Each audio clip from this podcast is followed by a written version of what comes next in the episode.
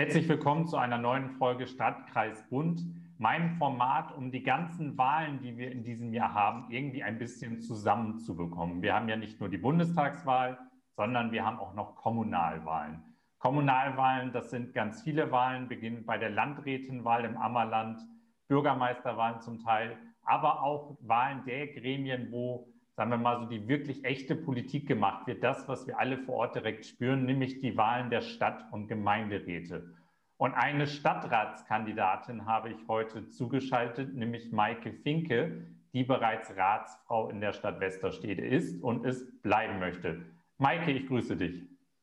Hallo Dennis, danke für die Einladung zu diesem Gespräch.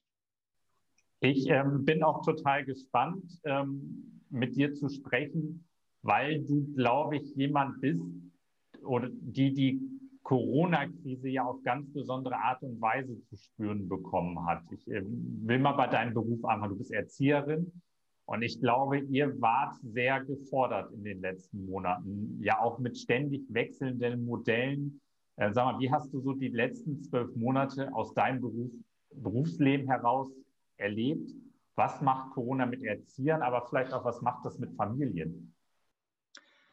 Also ähm, die Familien, die mussten ja, wie gesagt, am Anfang ihre Kinder zu Hause behalten. Das war natürlich ziemlich schwer und die waren doppelt belastet. Und äh, wir Erzieherinnen, wir wurden zum Teil ins Homeoffice geschickt, hatten ganz neue Aufgaben zu erledigen. Ähm, und also wir haben die Kinder und die tägliche Arbeit schon sehr vermisst. Ja, und jetzt beim zweiten Lockdown ist es ähm, auch so, ja, eigentlich quasi das Gleiche. Ähm, nur dieses Hin und Her, also die Kinder spüren das schon und warum dürfe ich jetzt nicht wiederkommen und manche schon für die Notbetreuung.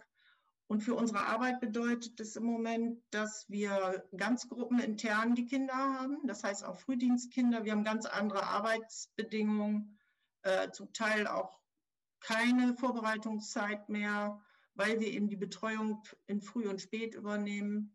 Es ist schon eine Herausforderung und eine Belastung, ja. Maike, was macht eine Erzieherin im Homeoffice? Ich habe mir überlegt, ich habe einen Flyer gestaltet zum Thema Sprachförderung für unsere Einrichtung. Ähm, und und einen zweiten Flyer für Eltern, die den Kindergarten besuchen, was die, äh, ja, was die erwartet halt über die, die Kita. Die also wir im Anschluss haben wir es natürlich diskutiert. Verwaltungsarbeit, Öffentlichkeitsarbeit, ihr habt ja nicht die Kinder vor Zoom sitzen. Bitte, die Frage habe ich nicht verstanden. Verwaltungsarbeit, Öffentlichkeitsarbeit, aber ihr habt die Kinder nicht vor Zoom sitzen, sagte ich. Nein, auf keinen Fall. Nein, nein, nein. Wir hatten also in der Notgruppe nur acht Kinder. Wir haben Projekte gestartet, forschen und ähm, haben uns zu Hause darauf vorbereitet, intensiv und konnten das so für die Schulkinder zum Beispiel auch nutzen.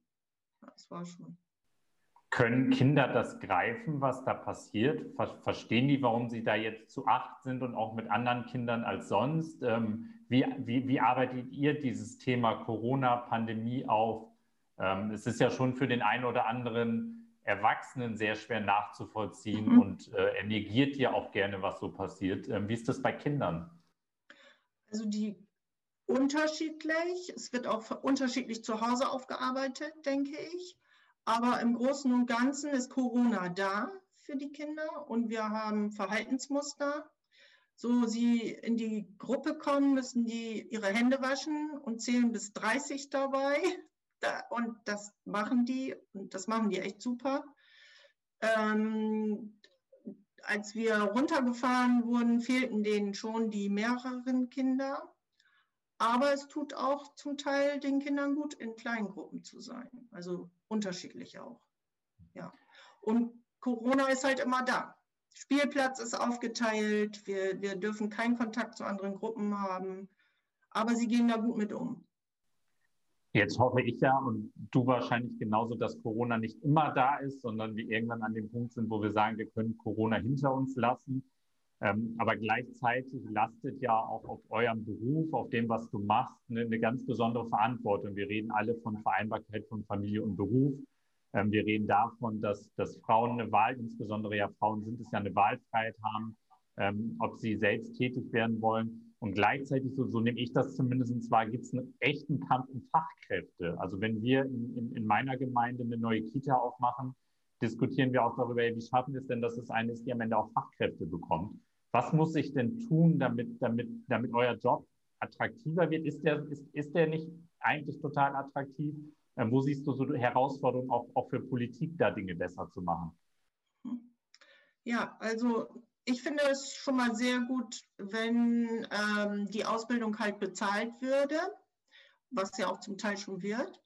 Dennoch denke ich, muss man auch die Arbeitsbedingungen so schaffen, dass, dass, dass die Überforderung wegfällt. Also im Moment wegen Corona eh, aber ähm, es zum Beispiel Vorbereitungszeiten für Vor- und Nachmittagsgruppen sind die gleichen wie für Halbtagskräfte. Das müsste aufgestockt werden. Mehr, ähm, ich denke auch die Gruppen könnten durchaus kleiner sein. Emden hat es gerade im Rat vorgemacht. Die haben offiziell ihre Gruppen jetzt kleiner auf 22 Kinder. Wir sind, haben 25 Kinder gemacht. Bezahlt dann die Stadt Emden oder? Die Stadt Emden wohl, der Rat hat es beschlossen. Okay.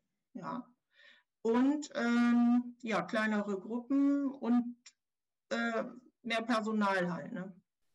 Ja. Ist das was, was dann für dich kommunalpolitisch auch etwas ist, wofür du dich stark machst? Oder sagst du, nee, da arbeite ich, da, da habe ich dann eher eine Distanz im Rat zu? Ähm, wie, wie, wie handelst du das? Und ist diese Forderung, Verkleinerung von Gruppen, wenn ich das mal anschließen darf, wenn das andere schon vormachen, etwas, wo du sagst, ähm, damit will ich auch in, in, die Wahlauseinandersetzung gehen. Das muss eine Forderung sein. Also die kleineren Gruppen bin ich am Überlegen, ähm, würde ich gut finden, aber es braucht natürlich eine breite Mehrheit. Und ähm, ansonsten merke ich also bei meiner Ratsarbeit, ich bin, sitze ab und zu zwischen den Stühlen, aber ähm, ja, aber ich, wie gesagt, bei meinen Entscheidungen fließt meistens noch der Gedanke, geht es dem Kind wohl, den Jugendlichen und letztendlich dann auch den Familien. Aber da ich viel mit den Kindern zu tun habe, ist das auch ein, ein ganz großer Aspekt bei mir, der da eine Rolle spielt.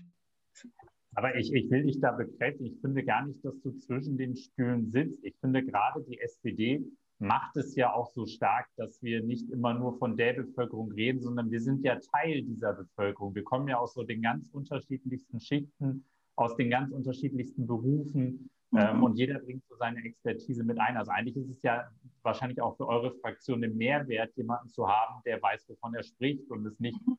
äh, sich nur hat von Dritten sagen lassen. Ja, ähm, das schon.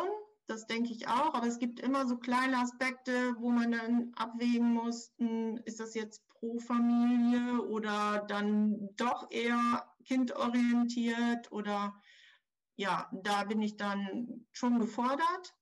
Ähm, aber ich der, glaube, im, im Einzelnen hast du recht. Also das ist auch wirklich also meine Richtung, die, die ich so beibehalten möchte eigentlich.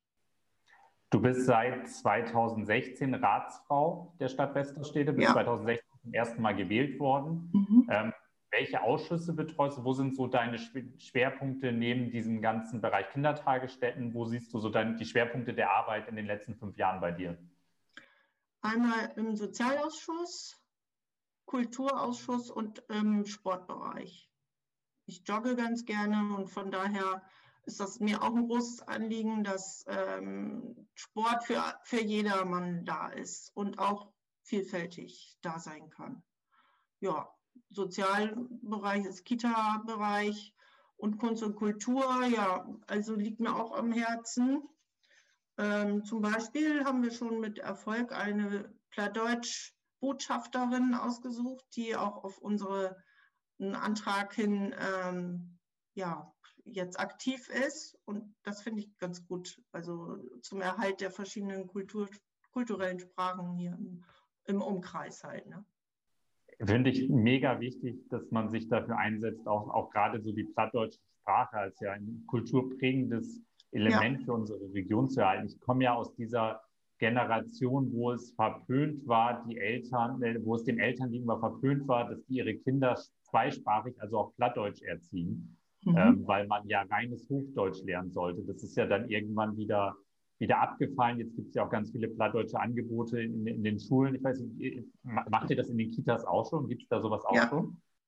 Also der Landkreis Ammerland, der hat, äh, also jetzt zu Corona ist es nicht so, aber der Landkreis Ammerland bietet jedem Kindergartenkind eine Stunde wöchentlich Plattdeutschunterricht an in, in den Kitas und zahlt das und übernimmt die Kosten. Und das finde ich sehr gut, ähm, weil den Kindern, die spielen damit mit der Sprache, die sind interessiert an, auch an der Zweitsprache, heimischen Zweitsprache ja, und dadurch auch schon offener für andere Kulturen wieder auf, und andere Sprachen in der Gruppe.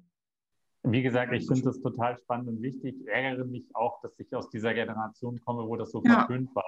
Ist, bei mir ist tatsächlich, wenn, wenn Leute Plattdeutsch sprechen, ich verstehe das alles. Ich meine, meine Großeltern haben nur Plattdeutsch gesprochen. Ähm, aber die eigene Sprache ist dann halt nicht so ausgeprägt, wie sie vielleicht sein könnte, wenn man, wenn man als Kind auch die Bezugspunkte hätte haben dürfen. Mhm. Ähm, von daher finde ich, ich finde es richtig gut, dass das wieder, wieder mehr auch gelernt und gelebt ja. wird. Ähm, ja, ansonsten hast, hast du ja Kultur, Sportvereine auch angesprochen, die, die leiden ja auch unter Corona mächtig. Ähm, gerade bei der Kultur ärgert es mich auch, weil ich glaube, gerade so in heutigen Zeit braucht man auch so eine bisschen kritische Auseinandersetzung mit all dem, was auch Politik macht, was Gesellschaft macht. Und mhm. dafür ist Kultur ja eigentlich da, aber die darf nicht stattfinden. Ähm, ja. Da habe ich wirklich die Hoffnung, dass das wieder besser wird in nächster Zeit. Genau. Das sehe ich auch so, ja. Du hast, ähm, hast dir als oder mir mit auf den Weg gegeben, ein, ein für dich wichtiges Thema ist auch die Wohnraumsituation in Westerstede. Mhm. Ähm, etwas, wo ihr ja lange auch euch, euch für engagiert, auch als Sozialdemokrat, dass das am Ende auch noch bezahlbar bleibt. Ist das, wenn ihr jetzt so Baugebiete ausweist, ist das eine Debatte, die ihr auch immer führt? Wie schaffen wir es, dass das am Ende auch bezahlt werden kann? Oder sagt ihr, und damit verdienen wir jetzt mal so richtig gut Geld im Stadtsäckel? Das ist wohl eher, also es ist so, dass wir das ständig einfordern äh, bei jedem Neubaugebiet, was ausgewiesen wird, dass ein gewisser Anteil auch bezahlbar sein sollte. Äh, leider sind wir nicht in der Mehrheitsgruppe und von daher wird, ist es schwierig, aber es wird immer Thema bleiben und ich denke, das wird auch in den nächsten Jahren so bleiben gerade für Singles oder Jugendliche, junge Familien, die können sich nicht gleich ein Haus bauen, finden, finden wir das wichtig, dass bezahlbarer Wohnraum auch vor Ort bleibt.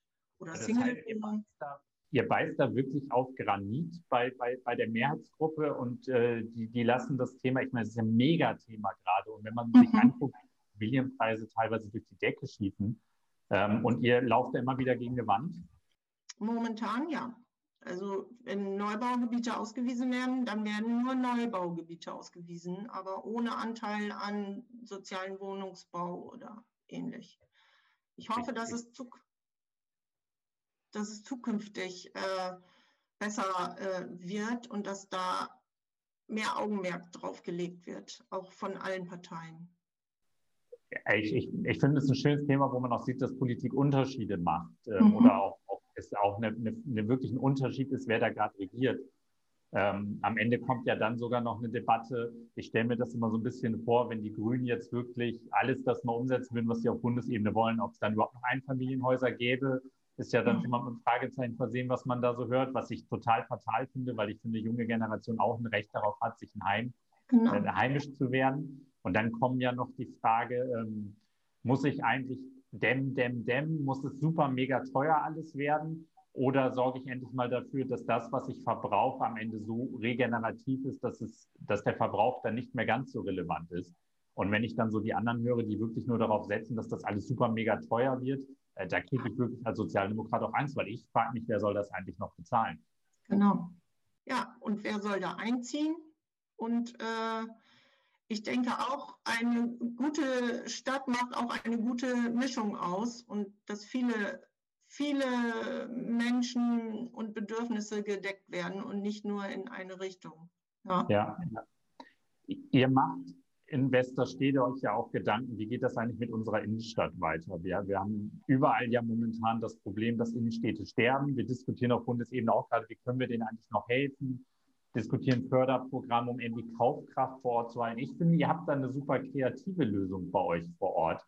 Mhm. Ähm, kannst du die mal, kannst, kannst du mal erzählen, was ihr macht, um den Einzelhandel in Westerstede zu stärken? Ähm, also wir haben, wir haben jetzt die Quartierslösung nicht, aber Innenstadt, ähm, Belebung, also die ganzen Parteien haben eigentlich Anträge gestellt zur Attraktivitätssteigerung der Innenstädte und diesbezüglich wird jetzt wohl ein Arbeitskreis äh, ja, stattfinden. Oder worauf Ihr habt doch diese, vielleicht bin ich jetzt auch total falsch und verwechsel die Gemeinden, aber habt ihr nicht diese Wunschscheine? Um, um Ach, die. Genau. Also die Wunschscheine haben wir, ähm, genau, und die sind, ähm, ja, die sind sehr gut angekommen. Die gibt es schon einige Jahre zur äh, Stärkung der Wirtschaft. Ja, und äh, also nur für den Westersteder Bereich. Und ich ich zum Beispiel würde es auch ganz gut finden, wenn man das aufs Ammerland ausweiten würde. Aber na gut, ähm, das ist jetzt nur so eine Vision, die ich habe.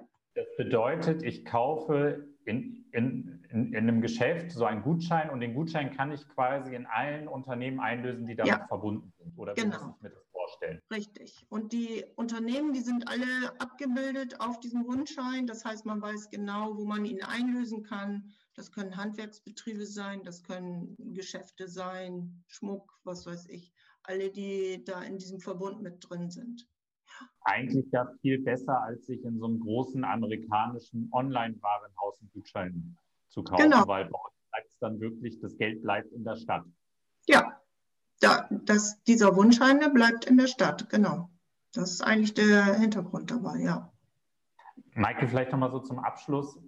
Warum bist du in die Politik gegangen und was willst du in den nächsten fünf Jahren verändern? Warum willst du wieder in den Stadtrat? Ich meine, politischen Zeiten sind ja auch für Ehrenamtler schwieriger geworden. Ich meine, wir leben ja im, im Bund als Berufspolitiker mit Hass und Hetze. Wenn ich so mein E-Mail-Postfach angucke, ist das ja teilweise widerlich.